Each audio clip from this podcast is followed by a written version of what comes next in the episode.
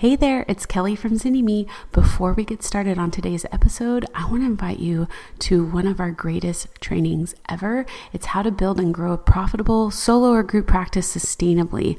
All you got to do is check it out at zynnyme.com slash podcast. All right, on to our episode.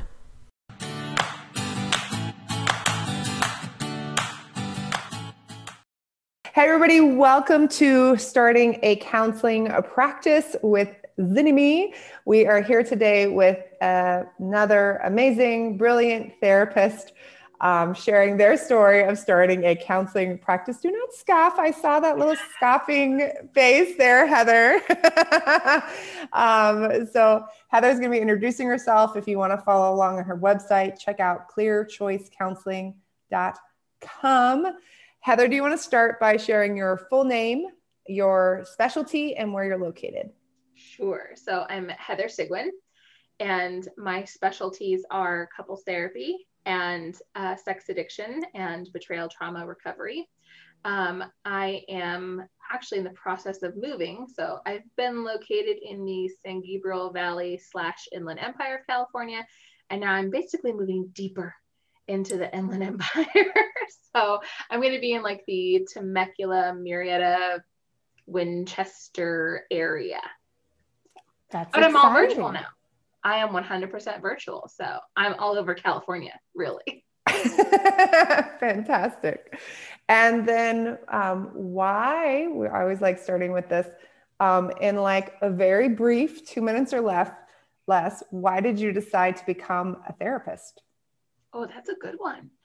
Um, basically, I knew that I was good at helping people, and I figured I needed a degree to legitimize what I was already good at doing.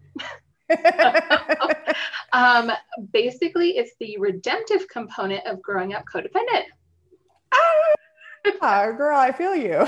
I tell people that I have a, a little bit of a pet theory that most of us therapists are either codependent or narcissistic like either we really get high on telling people what to do and being in control, or well, really it's all it's control either way. We we either subversively control through passive aggressive means by our codependency, or we do it by being narcissistic and full of ourselves. Just a pet theory. it's an interesting one. It really is. And I and maybe there's a little combination of both, right? Like Perhaps. we sometimes so, we like we move into like a teaching place right let me educate people because i really want to help them shift and change i want to help prevent this trauma that i've had i want to create change right mm-hmm. or like okay let me just sit and be with people in this space and help them um, come to their own thing of what i already know they should really do right and so you know i you know I, like i was the kid on the school bus who would like oh, there's these friends that aren't talking to each other. They're upset. And I would go and sit with the, the one in the one seat and then I'd go and sit in the other one, totally triangulated. But, you know, that's, you know, nine year old me. Um, and so it's like I'm really good at hearing people and helping people work through stuff. And so, you know, here it is. Years later, here we are. It's fantastic. I love it. I, yeah. Um, why did you decide to open a private practice? That one was pretty much a given mm. from the mm. beginning. Um, mm. I knew even in grad school that I wanted to do private practice. Um, I don't even really know why. It just was like always a given. Um, I think, and of course, like the more that I learned about, so I mean, I have to be fully honest. I have never worked in a um, DMH or uh, agency, or I've never worked in an agency setting right? Mm-hmm. So I don't really know in terms of personal experience what it's like, but I saw enough of it that it was like, oh, that sounds horrible. you know?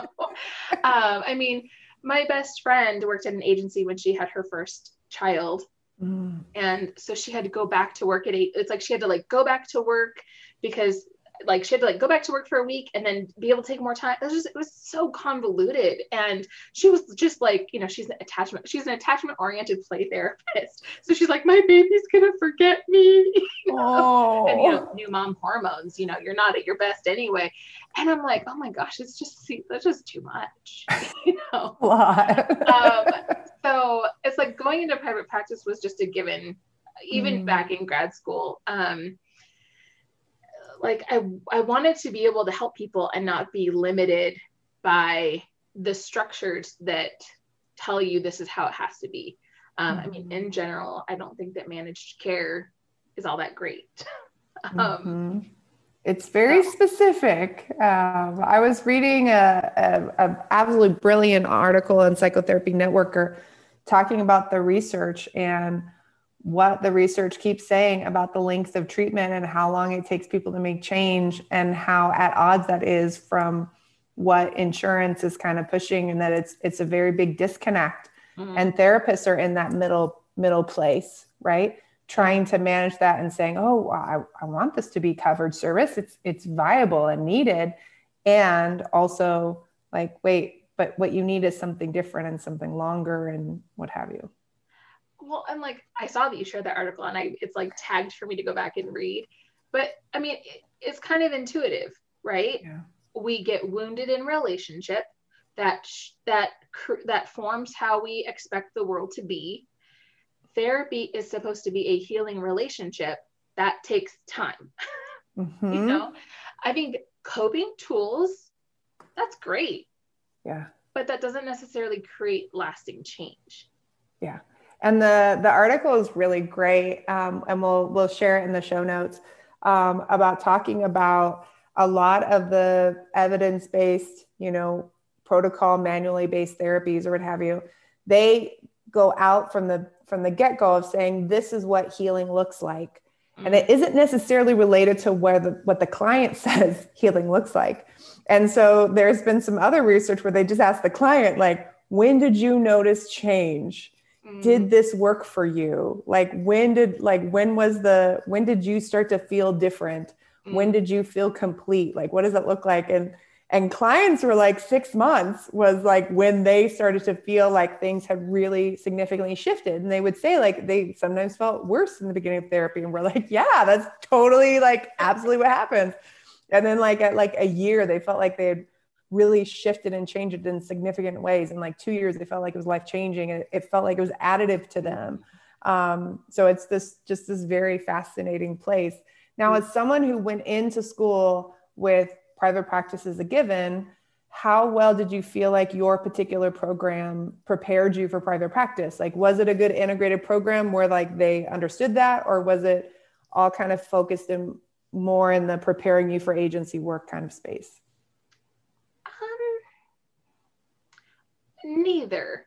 Mm. I don't mm. think that it had like a bias in either direction. Um, mm-hmm. So it's mm-hmm. not like, um, yeah, I think either. I mean, if I had to pick between the two, I would actually say it was probably more private practice uh, awesome. uh, leaning.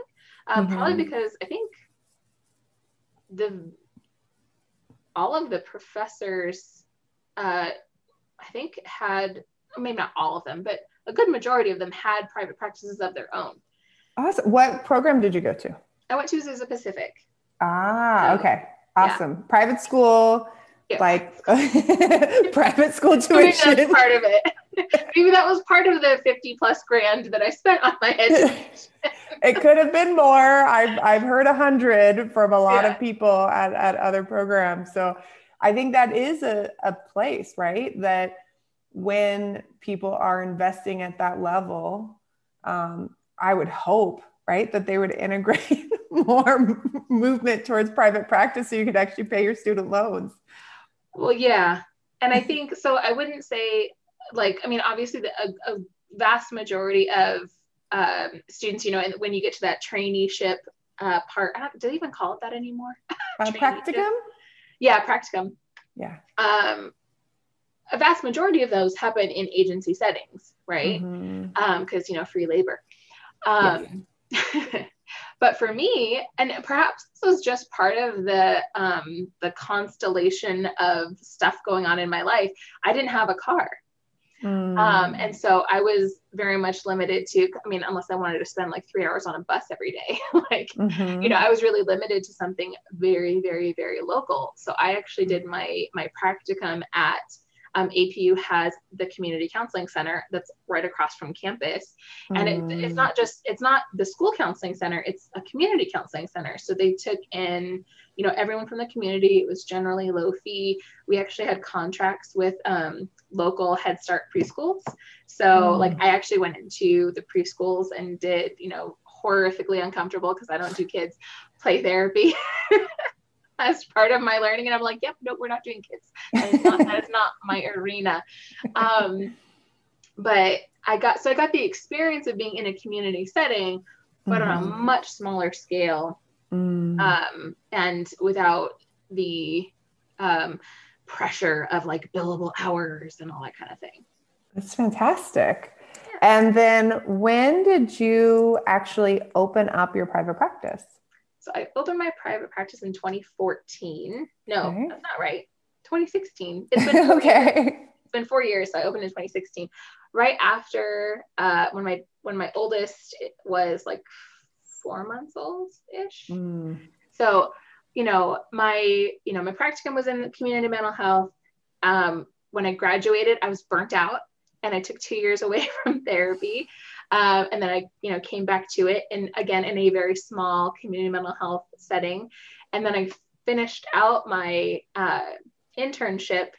Um, now we would call it what an associateship. I don't know. I don't um, in a private practice setting where I learned to specialize in sex addiction. Um, mm. So I had like I had a really good groundwork in as an intern in a private practice setting, and my private practice supervisor is one of the most amazing human beings on the planet. Mm. Um, I just adore him. I learned so much and grew so much. So that really helped to um, set a good foundation for mm-hmm. starting my own private practice. Fantastic. And what was like that first like 3 months? What what were the what were the pieces that like really stand out for you in that first initial startup phase. I think you actually you talked about you had moved and you were actually starting a practice in like a new place.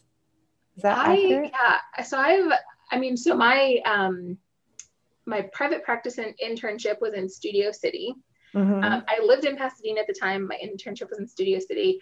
And then, you know, right at the tail end of my internship, I got married.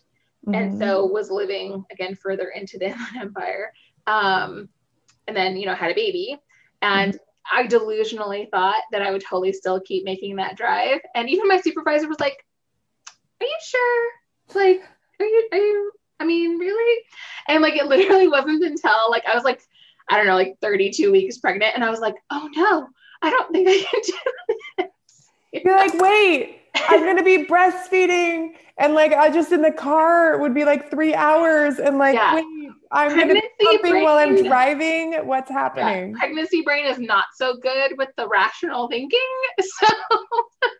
So, I mean, but what was amazing though, so I, um, where was my, I guess, so my first office was in like Glendora mm-hmm. and like Monrovia slash Glendora. I did a little bit at each one, but I had clients who came with me even mm-hmm. after, like, from my private practice internship, after a maternity leave who mm. came and mm. saw me at this new office. Um, and it was a really good start mm. to to being in private practice. Awesome. What was at, and since you had done had like such a great foundation with a good private practice supervisor and like somebody really supportive, what were like three things that you were like, oof, I was still not, pre- I was not prepared for these like three pieces. Like, what were the things that when you actually started doing your own private practice that you were like, oh, I did not, I did mm. not know, and I wish I had? I think one of my biggest things that I'm still working out would mm-hmm. be money. Mm. Um, just the management of the business side of things. Um, mm-hmm. You know, um, and not just i mean like i think i'd figured out the fee setting part so it wasn't that it was just kind of like basics like taking stuff to the bank you know um, and you know running credit card payments um, i didn't have I don't it might it may have been available and I just didn't wasn't using it, but like having clients credit cards set up on auto pay, right? And so like it would I would just forget to process things and then it would be like, oh shoot, there was a charge I should have processed like two plus months ago.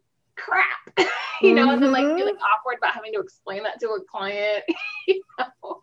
Um, so just some of those like clunky things. Um, mm-hmm. I think. Uh, I don't know that there were. I like. I felt so well prepared. Mm. So like, mm. other than money, mm-hmm. I don't think I've had that many issues. That's so good. I love that. And I think that piece, though, of um, what I hear is that, like, the process of integrating in the business practices when they were like your practices now versus like in the other place, it was like, here's the practice. Now you have to figure out what is going to be my routine for billing. How, well, how am I going to double check myself? you know what are my options mm-hmm. as i as i set this up to make this as like streamlined and easy as possible and i i had a similar situation where i was like it's not going to be a big deal because everyone's going to pay me at the beginning of session i'm never going to like carry a balance so it's just it just is what it is and then i remember i had one client where and it, this was in the middle of the recession right so it was like really crazy and it's this entrepreneur business owner and i was like okay sure, no problem. And so then I like opened up an Excel, but of course you have to have everything like double backed up on like a little USB and, you know, cause you can't keep, you know, I was like, oh, I got to make sure I keep this information secure. Um, so it's always hard to like access. Um, and then at a certain point, I was just like, I just don't, I just don't even know. And literally like the last payment that this client made me after we had like wrapped up, he's like, I, I really just can't afford it. I'm like, totally no problem and then like i don't know like a year later ran into the client at the grocery store and the client like kind of like goes away and i'm like okay cool you know i just don't i'm just doing my grocery shopping and then suddenly the client is back and the client is like hey i just want to tell you like it was just so helpful and i just really appreciate you like thank you so much he like shakes my hand and palms me a hundred bucks. There's like this deal in the middle of the section, like going now. Yes. Um, okay. And really, like I am. I'm sure who knows exactly how much the, the amount was, but it was like, all right, we're calling it even. Just such a funny thing. I was like, okay, this is not what I expected as a business owner and trying to manage my finances, my bookkeeping. And then of course, like, okay, let me like keep this separate and like make sure I remember when I'm not in the grocery store to go and put, go find that Excel spreadsheet and put the number in and all of that. Yeah. The process. Yeah, it is so much easier to just do credit cards. Mm-hmm. So much easier. it's a real, real thing, you know. I, it is 100% worth it. That little 3% charge or whatever it is, I'm like, it's, it's, it's paying for my sanity. Mm-hmm. It's worth it. I had the same feeling in terms of, I had, and you know, that was even back in the day, right? When I started, um, you know, it was like, oh, someone could bring in a check. And I had one client where, you know, and you sometimes it's like, oh, you do it a couple weeks later. But literally, I had suddenly four checks bounce back for the same client. And it was like a whole thing. And the client absolutely paid it but it was this and then there was like charges on their side there were mm-hmm. charges on my side like there's people saying well i don't want to support credit card debt i'm like it's a bank card nowadays it's not the same thing it's an hsa no. card yeah. they're not paying anything extra i'm absorbing the cost this is helping to keep them from having a $36 charge for everything that didn't come through, you know, for mm-hmm. insufficient funds. Like this is a much better scenario yeah. than what we used to All do. All the way around. Yeah. All the way around. This is a much better scenario. So mm-hmm. um, I so appreciate that. Yeah. So tell me about um, how full your practice is today. Obviously, you've been in practice for a while, started in 2016. Now it's 2020. We're in the middle of a pandemic. It's kind of a weird time. You've moved from in person to virtual. What does it look like today? stuffed. like I actually, I actually have a waiting list. Mm-hmm. And which, of course, like I'd always said, I'm like, well, not that I always said, but like I never thought I'd need that, right? Um, but I've actually been busier mm-hmm. since COVID than before. Mm-hmm. Um, which, on the one hand, it's like, I guess, like when you're a healthcare professional and you're busy, it's like good for the business. Like rough that people are going through a hard time. Like that's why I'm busy. Yeah. But it's true. I think obviously, you know, there's so much that we can sweep under the rug when we're spending 10 hours a day away from home. Mm-hmm. Right? 10 plus hours. And, you know, being more or less still, even though it's a far suburb of LA, it's still a suburb of LA where I mm-hmm. live and, and work. And so people are spending 10, 12 hours a day getting to and from work. If you're only interacting with your family one to two hours a day, you let stuff go, stuff, you know, you don't have to deal with stuff. Mm-hmm. And now that people are in each other's space all day, every day for months on end.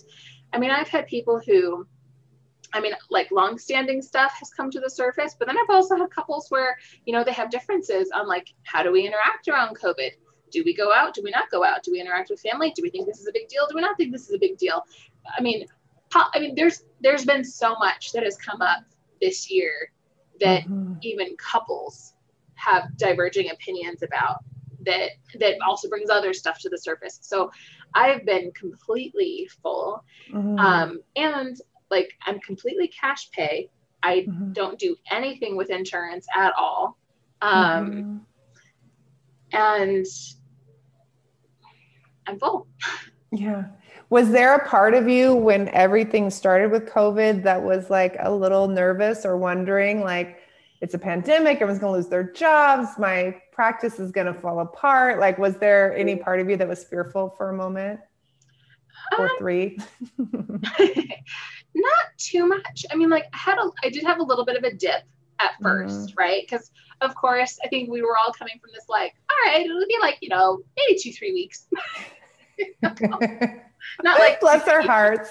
I know, right? Weren't we so sweet and innocent, Aww. you know? Um, so like that first, because I actually had clients scheduled that Friday, because of course, so, I'm in California. We shut down March 13th. I had clients that day, and so I was like, oh, well now suddenly we can't meet. So uh, what should we do? And I think I had like one or two that were like, okay, with meeting virtual, because I'd done a little bit of, you know, a session or two here and there virtual, um, mm-hmm. um, but like massively switch all of a sudden. A few people were like, well, let's just see how this plays out. So like those next two weeks were a little iffy, and then it's been crazy ever since. I've been completely mm. booked above and beyond. And sorry if you can hear that long while we're outside. No, okay. Apparently it's landscaping day. it happens. Um, pardon me. Um, when you think about that piece, when you say stuff, talk about what it's like to determine what full is like for you and how to set those boundaries because that is a hard place when you're looking at like oh wait i could like wow i could really increase my income. Like that's great for my family. But like wait is that really great for my family? And is am i taking away from other clients if i just say yes to everybody and i burn myself out? Like how have you been navigating that? Yeah yes to all those questions. Um, and i think probably on top of what we're all going through right now um, so I had a baby last July. Um, so, and then five weeks later, my husband had multiple strokes. Um, he's fine now. Mm-hmm. But, you know, here I was with a newborn, a three year old, and a husband who was on disability for three months. We weren't sure if he was going to work. He was having issues with his vision. His vision is still not 100%. So, like, you know, and this is like last fall. Yeah. And then, you know, he had just gotten back to work, say, over like the last over like three, four months. And then COVID hits. And it's like, what? so, you know, from like July of 2019 to this summer, it was, it was a lot. Mm-hmm. um, and then, you know, fast forwarding past that, you know, you know, so my husband has some health stuff. He had pre-existing health stuff too. Um, you know, we had, you know, he had a little health glitch in May um, that and we were like nope that's it you're not working anymore we will be a single income family we will make it work um, mm-hmm. and you know, so for me, it's like the the weight of like, oh my gosh, my family's entire survival is on me. And while there is like a weight of responsibility to that, it was not like, oh my God, you know, everything's gonna fall apart and it's all gonna be a disaster. It's like, okay, well, we can make that work, it's fine. Hmm. And so in that next, you know, I could fast forward through multiple things, but my husband's actually back at work. They changed his job description, like various things have transpired. It's been a lot. I don't even know how mm-hmm. else to say it. But like I never had any fear that my practice would fall apart. Like even in the midst of all of these changes, it's like, okay, well, we'll figure like I'll figure it out. And mm-hmm. um, you know, um, the population that I work with also tends to be more stable in terms of you know their their job structures their income so they weren't as disrupted as maybe many other people's populations mm-hmm. would be mm-hmm. um, so you know and in fact many people have actually said it's been great for them to switch to virtual because rather than you know having to spend two hours away from mm-hmm. whatever their other life circumstance brings up it's only the the one hour mm-hmm. um, you know, usually doing couples work, it's hard to get three people's schedules coordinated, but with with two people being at home, you know, it's like, oh, it's not a big deal. Like we just we just hop on these calls now. It's like it's such a part of normal life now. Um, I think so many barriers just got pushed through. Um, so, but it has had me ask the question of like, how do I manage my own energy? Mm. Uh, and um, I'm definitely, I have, I have, oh, let me rephrase. verbiage, very important verbiage. I have a tendency to uh, not take care of myself. Hey, it's Kelly. Are you enjoying today's episode? There is so much more to starting your private practice. That's why we created Business School for Therapists. It's our lifetime access business building program created especially for you and all the future stages of practice that you are going to go through. If you're ready to join a community that supports you, that to have access to a massive library of private practice trainings covering everything from creating your vision to setting your fee to getting you legally covered and more, this is for you. Simply go to bit.ly slash therapist business school to get started. Mm-hmm. I have a tendency to see five or six clients in a row with mm-hmm. the what should be 10 minutes, but oftentimes there's only five breaks in between where I'm like, did I eat today? You know, like I think I did. Oh yeah, I grabbed some nuts between clients, you know. And then my husband looks at me, he's like, You need like you need to eat a real lunch. And I'm like, okay. You know, so like I started actually putting breaks into my schedule and like yes. and I know for myself, like I can do five clients a day and actually mm-hmm. be at my best for all of those people. Mm-hmm. Um, I can I can pull off six um, on occasion, but not as mm-hmm. a norm. And mm-hmm. for sure, I cannot do more than that. Mm-hmm. Um, I mean, again, like on some kind of maybe rare oddity type of a thing, I could pull yeah. it off. But like, there's no way I'm pulling eight to ten hour days. Mm-mm. And it's not necessary. It's not. And you know, because I own my own business, because mm-hmm. I am a mm-hmm. private practice, I do get to set my schedule. And sometimes I forget that. Um, mm-hmm. And it's like, mm-hmm. and you know, my husband's like, well, can't you, like, he's like, don't you set your schedule? And I'm like, yeah. you know? so like, I'm, I, it does make me constantly confront some of my people pleasing tendencies because I'm like, but I don't want to tell my clients things, you know, like I don't want to change your schedule again. And I'm like, okay, but I have to, right? Yeah. So like, this is know, life. This is, you know, and and it works. Like I think we're we're afraid to, and I think too, like, uh, it's like, well, this is just how it is, right? This is how it mm-hmm. It's a it's a 15 minute therapy hour, and this is what this looks like, and this is what that looks like, and this is how we do what we do. Mm-hmm. And particularly with COVID, I'm like, but does that work? Like, why why do we do the things that we do? like, does, did mm. anyone ever stop to ask, does this actually work? Mm-hmm. And if it works, does it work well? Is it sustainable? Um, you know, I tell my clients I have a very thorough consultation call mm-hmm. and a very thorough paperwork process. So from day one, like we hit the ground running. Mm-hmm. And part of my intake process is I tell them I'm like my my goal is to get myself out of your life as quickly as possible, right? Like I don't mm-hmm. want to see you forever. At the same time, like like I want our work to be efficient and effective. And the truth is like that does take I mean, my clients stay with me oftentimes for mm, a year or two, or sometimes more. Mm-hmm. Um, but I want I want our work together to be meaningful and impactful every single time. Yeah. And so that means that we have to be really intentional. Like this is not a chit chat. So like the yeah. question of like, well, how is therapy different than just hanging out with my friend? I'm like, well, with me it's different. I'll tell you that. everyone else, but with me it's definitely different. I love. I want to. I want to. There was a couple things you glossed over. There's like. I feel like we could like talk for a week. This is fantastic. But let's let's go back for a second to a couple things. Okay. So one, what would be your advice to another private practice owner whose spouse is going through a health crisis? What did you, what was one of, one or two of your takeaways about how to navigate that or self-talk or advice that if somebody else was dealing with that kind of a oh my goodness my spouse is in health crisis mm. what do i do and how do i manage that what were your takeaways um think learning to be flexible and have grace for yourself and the situation mm-hmm. um i think like there was just so many unknowns right? Mm-hmm. Like, are we going to need to go to the emergency room this week? I don't know. Maybe, you know? Mm-hmm. Um, and I think also like preparing clients for that. So that's actually part of my informed consent. I'm like, I'm a mom of two young kids and I have a spouse with health issues. That might mean that I might have to late cancel sometimes. Mm-hmm.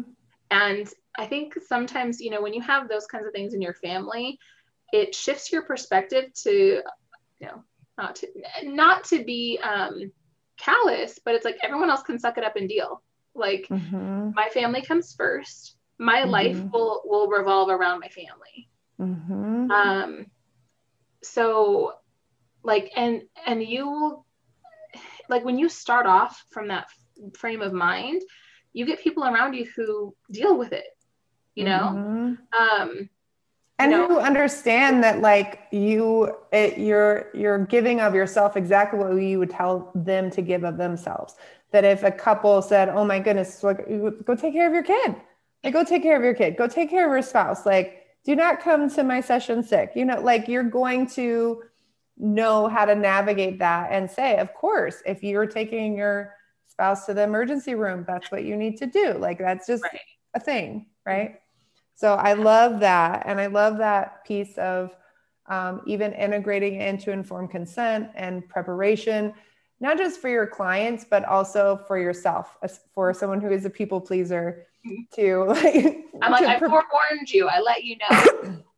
you had the moment in the beginning with informed consent where you could have been like, I don't like that. And you'd be like, cool, let me refer you out because this is this is my life and this is this is the reality and I think that when you, you know, um, I listened to um, you and Kelly share. I think you shared about it in boot camp, and then um, you also shared about it at Therapy Reimagined, the whole informed consent and the parrot thing, mm-hmm. which was freaking hysterical. Um, I was like, oh, oh wow, oh wow.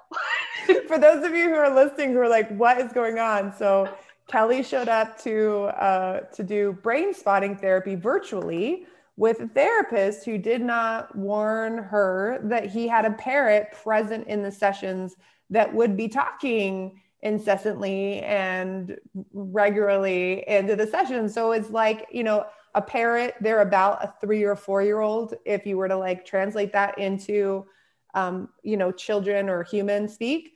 So it was like they had their three or four year old present in every session while she was doing this very intense brain spotting work. So it was just this very like, wait, okay, if you're gonna do that, you gotta like let people know. Like maybe it's maybe it's not an issue for other people. It was an issue for her. It definitely be an issue for me. Like we gotta we we need to really like show up for our clients and let them know because they don't know what therapy's like um, in general, and they definitely don't know what therapy's like with you. Exactly. And so I, like I said, I do like I actually forewarn people.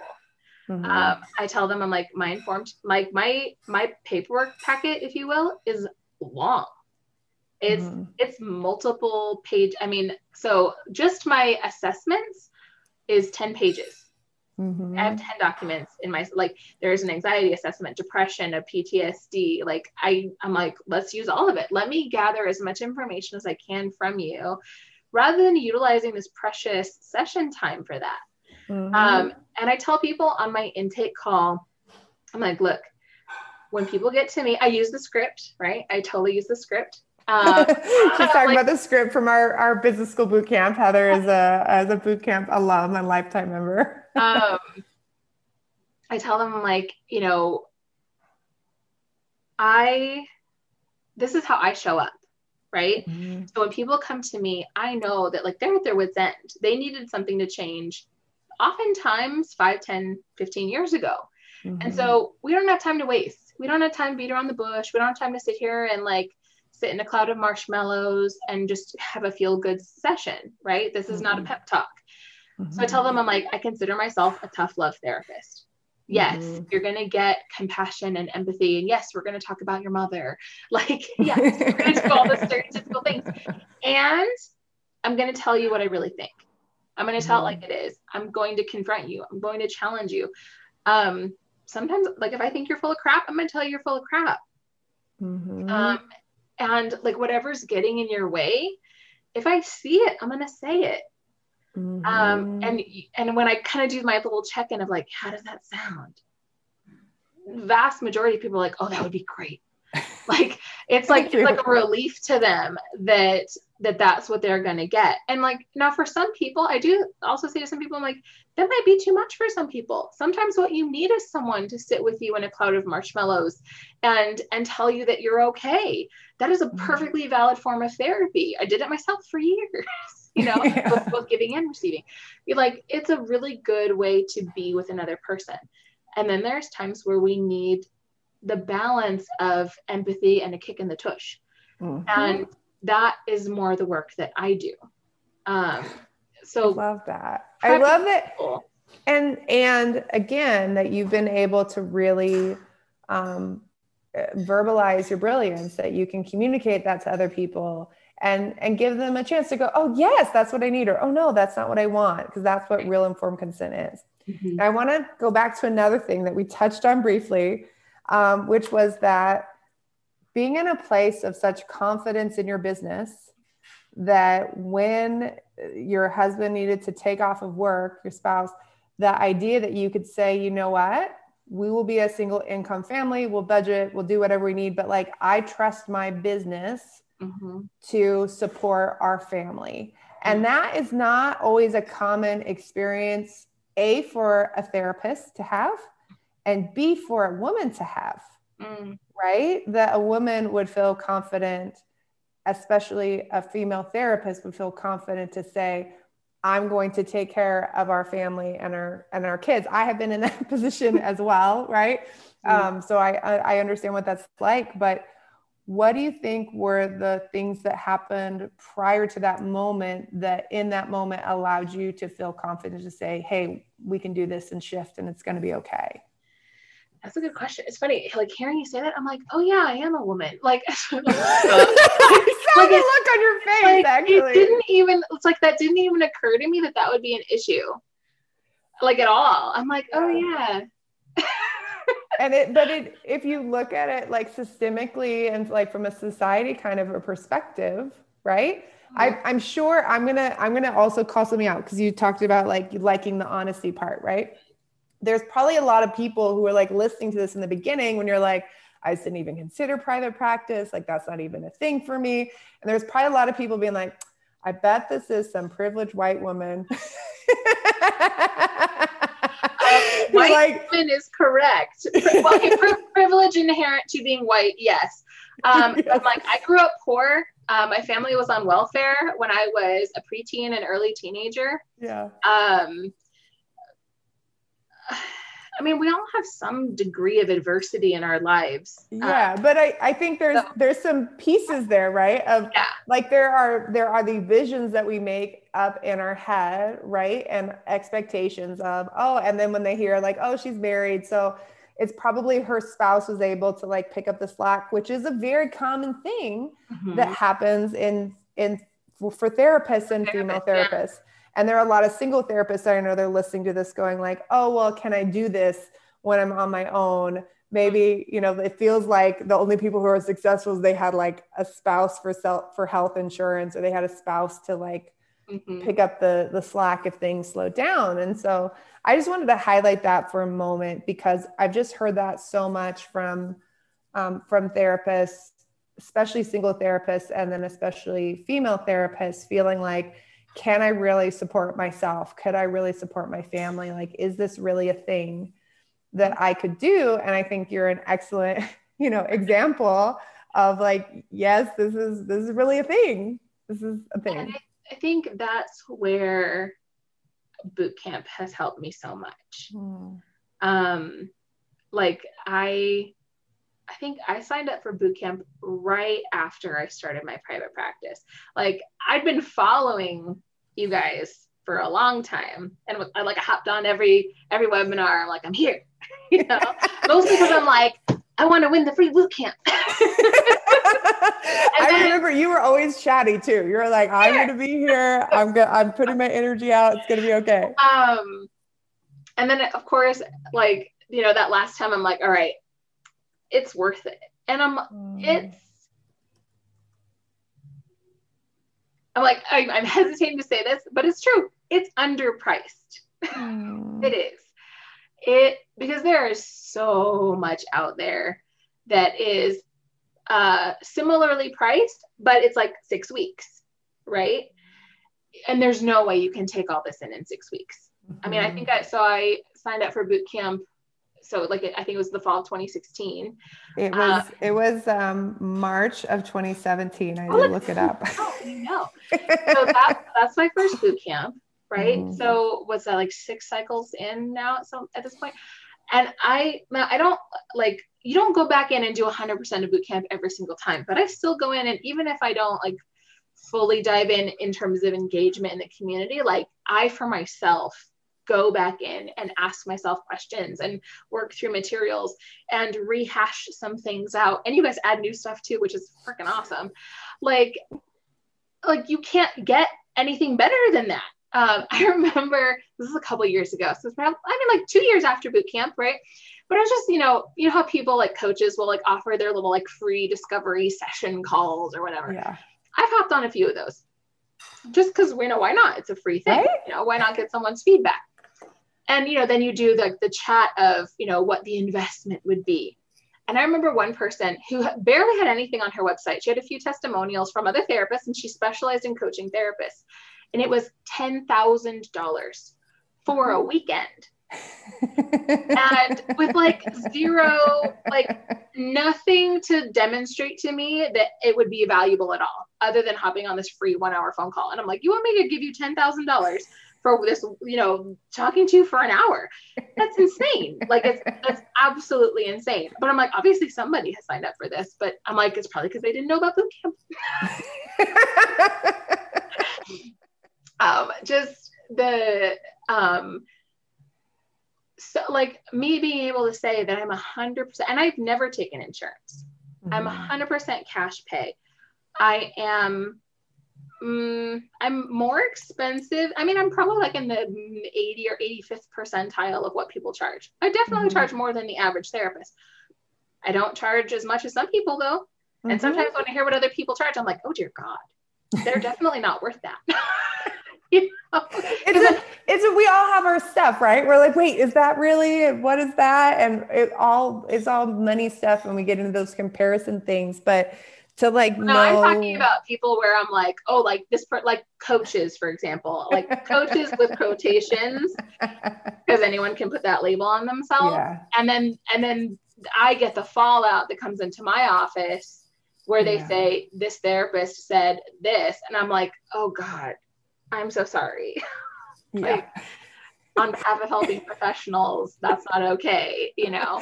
My my favorite one of those was I got a, a couple that came in and they tell me and it was a referral it was like they had come from another therapist and so I didn't do my full assessment mm. and I mm. didn't screen for domestic violence mm. because I made the assumption that they, if they were doing couples work that that person would have already screened that out. Mm. So they come in and they start telling this story, this horrible story that ended in arrests and violence and someone almost, you know, like being like bruises all over their neck, just terrible stuff.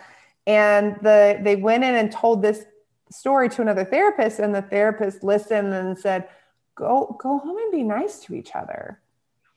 That was literally the intervention. And when they came into me and I said, "Look, you guys are not ready for couples therapy and here's why and this is really concerning and you need your therapist and you need your therapist. And they're like yeah like we're in agreement. Like everybody was on the same page that like no that was weird. Like that was like I, people I were in jail and people were, were injured and like this is not okay. I just had a couple that i started with last week and they were seeing a couples therapist. I'm going to pause because i don't want to go into do not Heather, you know better. This is on a this is too broad. Well, okay. Let me let me repackage. because this has happened on more than one occasion. Okay. Where a couples therapist advice is go out on date night. You guys just need date night. Mm-hmm. And I'm like, no, there's been massive betrayal and like complete epic loss of trust in this relationship. Going out for an ice cream cone or froyo is not going to help. No, we have ten thousand dollars of charges from the exotic dancer and the and the and the escort and all the things. Like no, uh, like right. no, that's not and a that, thing. And that is my world. I mean, yeah. like I do. I I have had more than one client with six figures in sexual acting out debt that their yeah. partner didn't know about. Yeah. And when that revelation comes up, I mean, it like it's, I feel really strongly about it because yeah. it shatters people's lives. Yeah. And I have to have conversations with people about, okay, so that marriage is over. The marriage yeah. that you thought you had is over. And as sad as that is for people, it's also really liberating mm-hmm. that now I might have the freedom to still choose this person, mm-hmm. but also reshape the relationship. Mm-hmm. Oh, so much good stuff. Like what we do is so cool. It is. Oh my gosh. Well, I know that we have gone like way over our normal like short podcast thing, but um, for those of you who are listening, I hope that you uh, took some goodies away. Um, let's wrap it up with what is, if there was one piece of advice um, that you wanted to give to whether it is somebody who's starting from scratch in a new city like you, Mm. or somebody who's in the it doesn't really matter just one piece of advice to other private practice owners that you wish like oh, this is this is the takeaway from me heather to you mm. i'm going to cheat and do a, a slight double okay double's so, good networking is your best friend mm-hmm. get into boot camp and network with them i mean my closest my closest mm. colleagues, I look around, they're all they're all from boot camp, in boot camp. I met them through boot camp. Mm. Um, I mean, geographically we connect and we we cross refer to each other. And mm. a lot of that is because because boot camp helps you to actually identify what you're good at you're also mm-hmm. really confident to refer out to the stuff that you're not good at. Mm-hmm. and when you can refer to people who are confident in what they're good at and it's not the stuff that you're good at, mm-hmm. like I only refer to people who are specialists. Mm-hmm. If you tell me that you work with ages three to 80 and you specialize in 15 different things, I'm like, okay, so you don't know anything. Now, that's a little bit biased, I admit, but like, I I want my referrals to be good referrals, mm-hmm. right? And so when you network with people and you know what they do and you you know their strengths and they know yours, it will build your practice because mm-hmm. people will know how to trust you with certain things. And you build a relationship with with colleagues and you get to know them they get to know you. And it's i mean they're my friends too. Yeah. You know it's a personal relationship. I think the other thing too that is and it's something we didn't talk about a lot in the very beginning. And I think we didn't even realize we did it when we built boot camp. We didn't realize we did, but we didn't how much clinical training we infuse into every aspect of boot camp that my work as a as a faculty kelly and my work as clinical supervisors like all the clinical consultation that we're doing all of that is like infused in this kind of like effortless way into every aspect. When you when you talk with other therapists who haven't been through a process of like really of like extensive training for private practice you realize like they don't know how to have a conversation on the phone and do an appropriate intake. They don't know how to screen people out. They don't know how to like really look at what informed consent is and how to do that. They don't know how to make sure that their business processes are really like supportive of the client experience and like kind of like you know really show up as a professional. And so it ends up when you're referring out to people kind of haphazardly in private practice sometimes you don't know what kind of story you're going to get back Mm-hmm. And it's it's an embarrassing thing to like refer out to someone and then like get some kind of nightmare story back. Mm-hmm. And when people have kind of gone through this similar like training program, it's like you guys all went through the same private practice training program, you know, mm-hmm. like in general, like there's a 75% chance, like, oh, we're all on the same page. We mm-hmm. have the same background. Um, as diverse as we are, clinically and ethnically and geographically and all the other pieces, we have this like solid base of, wow, what does it really mean to show up and be an amazing therapist? What does it really mean to integrate outcomes work and make sure that we're doing good work? How, what does it mean to make sure that we're limiting our caseload so that we're not burning out? What does it mean to, you know, all the other pieces? So I think there is just this like shared values place mm-hmm. that comes and makes it easier to connect. And if you're not in boot camp, like please know you can there there are ways to find that elsewhere. You just you need to get in and like really get to know people in a deep way. Like I think a lot of people hear the term networking and they just think go to places and and trade business cards with people and then they go and do that and they go like well but no one's referring to me mm-hmm. because it's not just about trading business cards you really need to like you said be able to convey your brilliance. Other people need to convey theirs. You need to get to know and trust that other person mm-hmm. um, because you're you're trusting your reputation. Every time you give a name, you're tr- that is a part of your reputation. It is a thing. When when I refer even to like a website designer or a developer, and then they like drop the ball, it reflects on me, and I have become like we've had issues with Zynnyme where we're like, oh, we'll refer to this thing, then they get over over like they get too many clients, they don't know how to scale, and then they drop the ball, even after like years of doing great work. And so we've become like very, very, very careful in terms of who we interview people and say, what is your scaling plan? what are you going to do if you get 100 calls tomorrow? Are you going to say no to people? Are you going to say yes and then like drop the ball? Like, because we're not going to do that anymore. We're, we we get frustrated. So, mm-hmm. anywho, my little soapbox for a moment, but but you're right. Networking is my husband used to tease me because when like I went to networking meetings at like local restaurants and like we basically hung around and had coffee and croissants and you know just chit chatted and he was like oh you're goofing around i'm like no this is work like this is legit work and it mm-hmm. you know and it you know my it takes time to build relationships. I mean the same way like we were talking earlier about how do we build clinical relationships with clients and what's a healing experience. It's time and it's really getting to know people as they are. And that's in real life. You know my life is crazy and my toddler's a psychopath and you know i had a fight with my own spouse today. Like it's showing up as a real human being and people yeah. getting to know you and you know and when they know you they also get a feel for how you are clinically. Yeah. That's how you build the relationships. Yeah. So I hope to hear some questions from you guys. Like, go and check out the show notes. Um, we'd love for you to subscribe to the podcast if you're listening to this on the podcast. Um, and like send in your questions for for Heather. I feel like we could have so many questions from this particular one of like all the things that we glossed over. Was really fun one. And um, if well, if you if you need an excellent expert um, in Inland Empire or across California, don't call Heather because she's overbooked and has a waiting list already, and uh, she's got more than enough clients. but I'm creative. But that's the and okay. So last plug on boot camp, being creative, like the permission mm-hmm. to be creative. I'm like, okay, well, obviously doing one to one is I got to do more and mm-hmm. like the permission to be like, okay, well, what are you gonna do? Like that's the attitude of boot camp. Like, okay, so what are you gonna do next? And I'm like, I should do something next. What should I do next? like, like, ooh, you know, it's time for group couples. Oh, it's time for a workbook. Oh, it's time for a, you know, for webinar trainings or what have you. Exactly.